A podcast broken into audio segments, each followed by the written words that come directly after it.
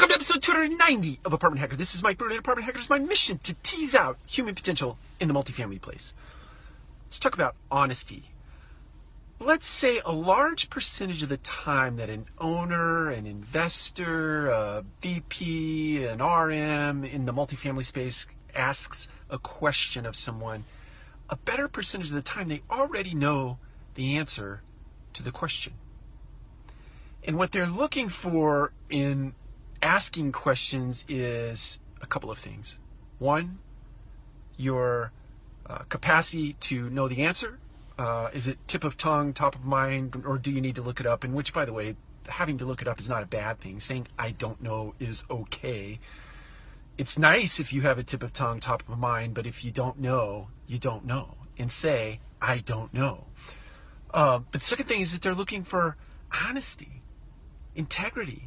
They're looking for a person to tell them the answer, not what they want to hear, but the answer. Because many times, right, wrong, or indifferent in this business and in every other business across this country, people get really good, especially if you've been in a business for a long, long time, you get really good at being able to speak something that sounds plausible when it's not. You get really good at, let's call it BS, call it what it is, right? You get really good at that over time, especially if you've been in a business for a long bit of time.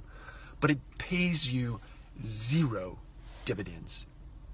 Because like I led with, many times, people that are asking you questions already know the answers to those questions.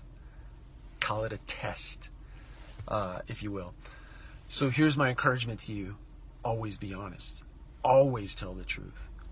Always tell the person what they need to hear as it relates to the reality of a situation. And if you don't know the answer, say, I don't know.